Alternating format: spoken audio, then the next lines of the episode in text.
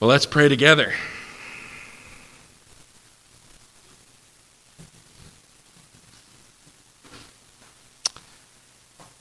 Gracious and loving God, we know that you're real. And we know that you're present with us in this room. And we know that you're at work in our hearts.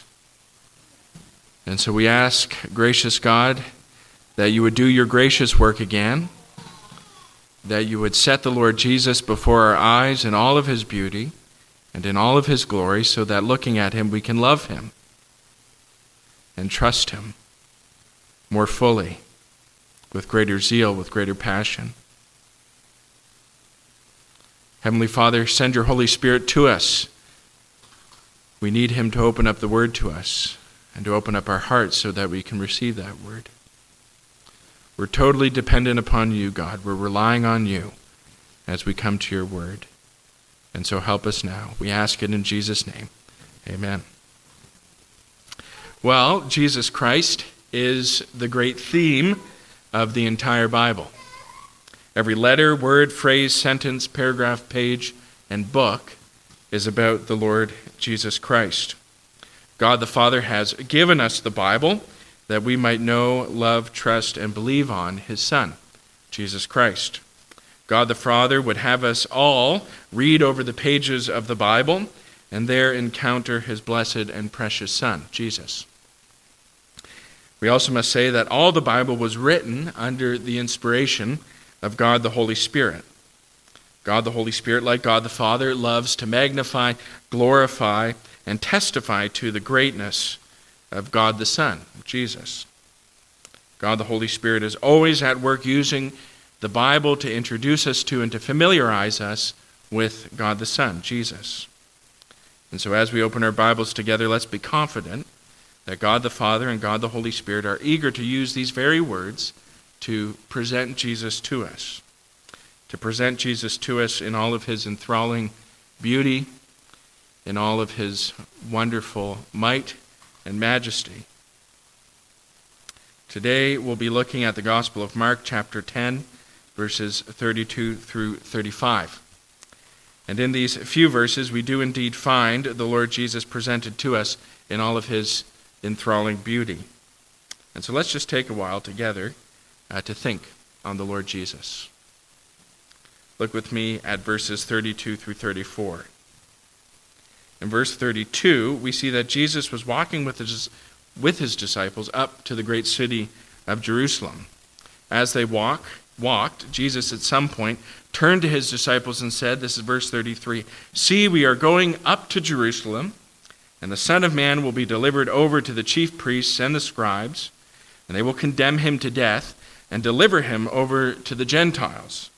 And they will mock him and spit on him and flog him and kill him and after three days he will rise. These few verses tell us a great deal about the Lord Jesus, don't they? They show us his determination to suffer for the sake of his people. The Lord Jesus walked up to Jerusalem knowing that he would be handed over to the hostile authorities, knowing that he would be condemned to death, knowing that he would be handed over to the governing authorities for execution knowing that he would be mocked, knowing that he would be spat on, knowing that he would be flogged, killed, and indeed, after he was killed, that he would rise again. The whole horrific reality of what was going to happen to him was, was clear and vivid in the Lord Jesus' mind. And yet he walked up to Jerusalem with unflinching and unwavering determination, unflinching and unwavering resolve to do what he had come into the world to do. Jesus, of course, knew that he would rise again. He knew that the resurrection would follow the crucifixion. But that doesn't diminish the fact that crucifixion was intensely painful. And even the bravest of people would, would think again about walking straight towards the cross. It was unimaginably painful and shameful. And so, what we might ask propelled the Lord Jesus to walk up to Jerusalem? Why was he so unflinching and unwavering in his resolve to walk up to Jerusalem. We know that it was no external force that propelled the Lord Jesus. It was not that his disciples dragged him up to Jerusalem against his will. Rather, we know that it was some internal force that propelled the Lord Jesus forward. It was something within the Lord's heart that caused him to walk up to Jerusalem. We find the answer to our question in verse 45 of our text, and you can read it along with me. For even the Son of Man came not to be served, but to serve, and to give his life as a ransom for many. Let me read that verse again because it offers up to us a clear and succinct truth about the Lord Jesus. For even the Son of Man came not to be served, but to serve, and to, and to give his life as a ransom for many. In this one verse, we're told why the Lord Jesus came into the world, and we're told why he was willing to walk up to Jerusalem. We're told that he did this to lovingly serve his beloved humanity. We see in this verse that the Lord Jesus' life, death, and resurrection is rightly defined as an act of service. Sorry, everything's loose and sagging on me up here. There we go. So let me repeat that. We see in this verse that the Lord Jesus' his life, death, and resurrection is rightly defined as an act of service. To be more precise, it was to serve many people that the Lord Jesus lived, died, and rose again. The Lord Jesus made this point by setting up a contrast. The Lord Jesus said again, this is verse 45 For even the Son of Man came not to be served, but to serve. Right? There's the contrast. He says, I'm not here to be served, but rather I've showed up so that I can serve. This contrast tells us that Jesus' purpose was not to gather to himself a great host of servants that would do his bidding, but rather to set himself at the service of humanity, humbly working away for their happiness, blessedness, and salvation. To wrap our minds around this great truth, it might be ha- helpful perhaps to think of a king happily doing the work of a peasant, or a general happily serving as the lowest ranking soldier or a ship captain happily swabbing the deck, or a high court judge happily taking the place of a convicted criminal. Right? It's one of the glories of the gospel that Jesus, who was high and mighty, came into the world not to lord his power and authority over people, but rather to be a servant. And so here we're thinking about what theologians often call Jesus' condescension. Now, when we're talking about condescension with regard to Jesus, we're not talking about him looking down his nose at people or feeling superior to them and so on like that, but rather we mean the exact opposite. Jesus' condescension is all about his willing, willingly taking a humble and lowly position of service. When we refer to Jesus' condescension, we're referring to that great downgrade, that great humiliation, that great humbling that Jesus was willing to undertake so that he might give up himself as a ransom for many. Now, Jesus' beautiful and remarkable condescension is expressed well in a prayer called Love Lusters at Calvary. It can be found in the book The Valley of Vision, which is a collection of prayers uh, from the Puritans. And just listen to this one section of this great prayer. The prayer is called Love Lusters at Calvary. Christ was all anguish that I might be all joy, cast off that I might be brought in, trodden down as an enemy that I might be welcomed as a friend, surrendered to hell's worst that I might attain heaven's best, stripped that I might be clothed, wounded that I might be healed, athirst that I might drink, tormented that I might be comforted, made ashamed that I might inherit glory, enter darkness that I might have eternal life. My Savior wept that all tears might be wiped from my eyes, groaned that I might have endless song, endured all pain that I might have unfading health, bore a thorny crown that I might have a glory diadem, bowed his head that I might uplift mine, experienced reproach that I might receive welcome, closed his eyes in death that I might gaze on unclouded brightness. He expired that I might forever live. And this prayer helps us get at the very heart of Jesus' condescension. Jesus exchanged all of his blessedness for all of our cursedness. This prayer also exposes the meaning of the word ransom. Jesus said that he came into the world to give his life as a ransom for many. A ransom is, of course, an amount of money which is demanded in exchange for someone's life or freedom. The Bible teaches us that our sinfulness, our wickedness, has saddled us with a debt that we need to pay but cannot pay.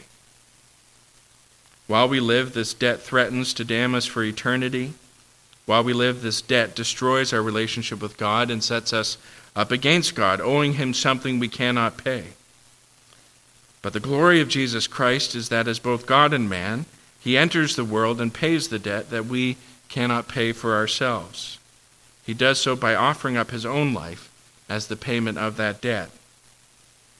The Apostle Paul wrote in his letter to the church in Colossae and you who were dead in your trespasses and the uncircumcision of your flesh, God made alive together with him, having forgiven us all our trespasses by canceling the record of debt that stood against us with its legal demands. This he set aside, nailing it to the cross. There, Paul is getting at what Jesus is getting at, right? By his cross, by his death, Jesus paid the debt that we owed so that we didn't have to pay it for ourselves. Because the truth is, we couldn't, even if we wanted to.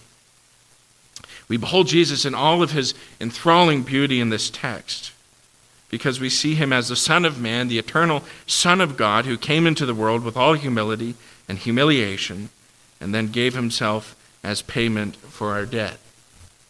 John Bunyan, that great Christian writer of the 17th century, once wrote, Thou Son of the Blessed, what grace was manifest in thy condescension?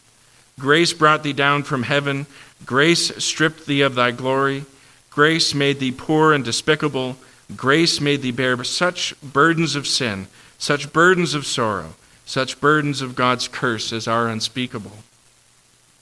And you know, John Bunyan rightly uses the word grace because this is what we see in action. Jesus graciously paying a debt he did not owe for the sake of the people who owed it. Dwelling on the condescension of Christ and on the ransom that he paid, we also find the important doctrine of, well, theologians call it penal substitutionary atonement. The doctrine is simply this our sin is atoned for, dealt with, and removed by Jesus Christ suffering its punishment and penalty as our substitute. This is what uh, Martin Luther called the Great Exchange right? The exchange is that we give Jesus all of our sinfulness and cursedness, and in exchange, we receive all of his blessedness. It's a good deal as far as we're concerned, and it was a deal that Jesus gladly made because of the great love that he has for us. This idea is absolutely central to understanding Jesus' whole purpose in the world. The significance of his death on the cross and why his gospel is, in fact, good news. Horatius Bonar put it this way If Christ be not the substitute, he is nothing to the sinner. If he did not die as the sin bearer, he has died in vain. Let us not be deceived on this point. The very essence of Christ's deliverance is the substitution of himself for us, his life for ours. He did not come to risk his life, he came to die. He did not redeem us by a little loss, a little sacrifice, a little labor, a little suffering. He redeemed us to God by his blood, the precious blood of Christ. He gave all he had, even his life for us. And you know, in the providence of God, we have already sung this morning some great hymns which, you know, promote this idea. There is a fountain filled with blood drawn from Emmanuel's veins, and sinners go beneath that flood, and all their guilty stains are washed away. And so I hope that as we take all of these ideas together, Jesus' condescension, his grace, the ransom that he pays, and this idea of him being the substitute, penal substitutionary atonement, I hope that you're getting a fresh look at Jesus' beauty and goodness. If you've been in the church for a little while, these ideas may be familiar to you, but I hope that they haven't grown dull over the years, right?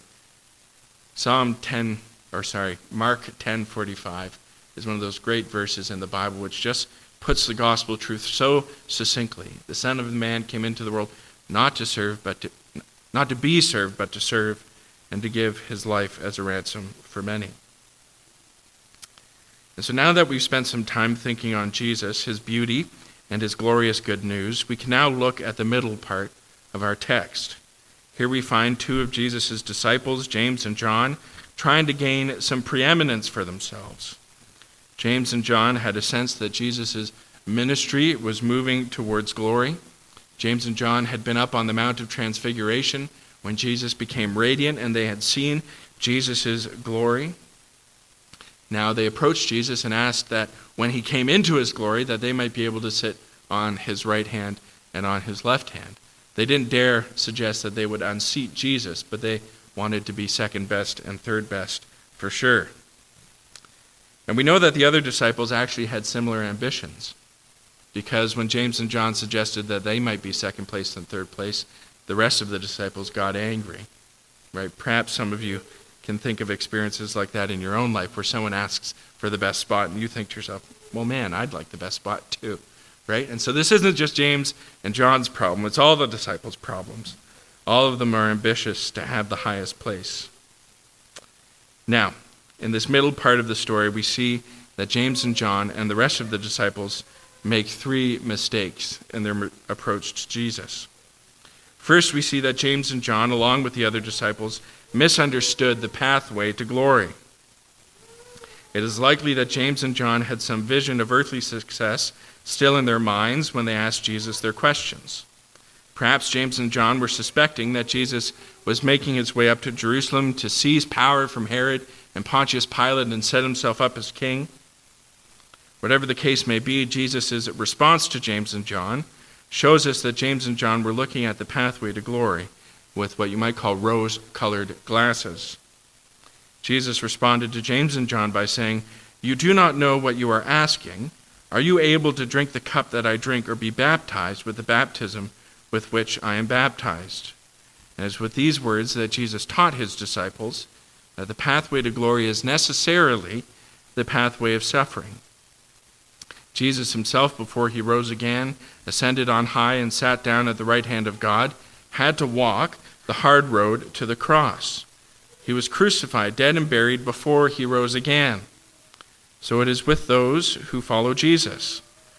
Earlier in, his gospel, in this gospel story, Jesus said to the disciples, If anyone would come after me, let him deny himself and take up his cross and follow me. Jesus does not rebuke his disciples for wanting to be with him in glory, but he does want them to know what the path ahead looks like. He wants them to be ready for the adversity, persecutions, and sufferings that come along with being a disciple of Jesus. And so that's the first mistake that the disciples made. They looked at the pathway to glory with rose colored glasses. They misunderstood the fact that one could only get to glory by going through adversity. Now, the second mistake that they make is that they were a little bit overconfident about what they could endure for the sake of Jesus right? They say, oh, we're able. Which I just think is funny because they don't even know what Jesus is talking about at that point. But they're confident that they can go through what the Lord Jesus Christ goes through. And once again, Jesus, in his gentleness and grace, doesn't rebuke them, but rather promises that they will indeed go through the kind of suffering that he went through.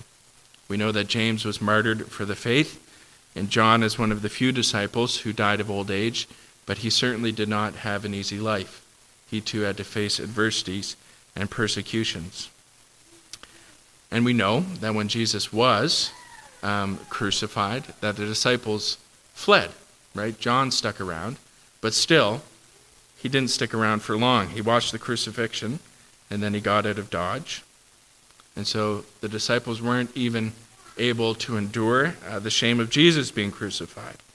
But later, as their discipleship continued under the power of the Holy Spirit, they became the kind of men who were able to endure. And so that's the second mistake. They were proud about what they could endure. And then, third, they misunderstood the nature of true leadership, which is why Jesus offers the teaching at the end of the exchange. He says, You're not to lord your power over others like the Gentiles do, like the rulers of the world do but rather you're all to be servants. He who is greatest in my kingdom is he who is the greatest servant. And Jesus even goes so far as to say, He who is the slave of all. Right? And then he says, For even the Son of Man came into the world not to be served, but to serve, and to give his life as a ransom for many. You know, it's beautiful to think that the kingdom of God is a place where everyone is lovingly serving everybody else. Right? People aren't gunning for their own place, people aren't gunning for their own position. Rather, everyone is lovingly serving everyone else. And you can close your eyes and you can imagine a world like that. And soon you realize in a world like that, every need is fulfilled. Right? Because everybody is working together to lovingly serve one another. Now, some of us hear this text, and instantly our consciences convict us and make us guilty and think, well, I'm not serving hard enough. Right? Some of our consciences work in that way. But I don't want you to leave with the application that you simply have to serve more or serve harder. Rather, I want you to do what I think this text is inviting us to do, which is to gaze on Jesus, the servant Savior, the great servant, the God who became the slave of all. Gaze upon him, and as you gaze upon him, your hearts will be melted. Your hearts will be melted as you look at that Savior. And then the Holy Spirit will work in his mysterious way in your life, and you'll become a more servant minded person. I like to think of it this way when my mother or my wife or some other kind person makes me a delicious meal, and I've enjoyed that lovely meal, when the meal's done, often what I want to do is get up and do the dishes. Because I think, man, you've just given me this fantastic meal, and my way of saying thank you is that I want to do the dishes now. Well, similarly, as we look at Jesus and as we look at all that he's done for us, when we consider how he has served us, how he has become humble and lowly and served us, something within us says, Now I want to serve. Now I want to get up and do what I've just seen my Savior do. And so the thing that makes us servants, the, things that, the thing that makes us servant hearted, is being served by Jesus himself, seeing the good things that he has done for us. And that will work in your heart in such a way that you become more servant hearted. This is the same way that love works, too, isn't it? The more you're loved, the more easy it is to be a loving person. The more someone takes joy in you, the more easy it is for you to take joy in other people. And that's the wonderful thing about Jesus is that the more and more we get to know him, the more and more we gaze upon him in the word, the more and more that the Holy Spirit sets him before us and teaches us who he is, the more and more we become like him. And I'm pretty adamant on this point because some people's consciences are just tricky for a preacher to deal with because they think, okay, I'm just going to go serve more. I'm going to get some bigger calluses on my hands. Right? That's not what I want the application to be. The application should be look at Jesus. And as we gaze upon he who is the greatest servant of all, the greatest lover of all, the greatest joy giver of all, then we too will become better servants, better lovers, and more joyful. Hope that makes sense. well, let's pray together. Gracious and loving Jesus, the truth is that we're so often like Brother James and Brother John. We often mistake what the Christian life is going to look like. We're often overconfident in our own power, in our own ability to endure. And we often forget what it is to be a child of the kingdom. A good friend of mine once said, Lord, uh, throw bricks because I'm thick. We're often thick, Lord. And so we ask that by your Holy Spirit, you would melt our hearts and give us a glimpse of yourself, and that in gazing upon you, we would become more like you. And we want this desperately, Jesus, because we know that as we become more like you, we will glorify you. We ourselves will become holier and happier. Our hope will increase. And so we pray for your own sake, Jesus Make us like yourself by your Spirit. Help us to serve one another based upon the service that you've already rendered unto us. We pray these things in your name, dear Lord. Amen.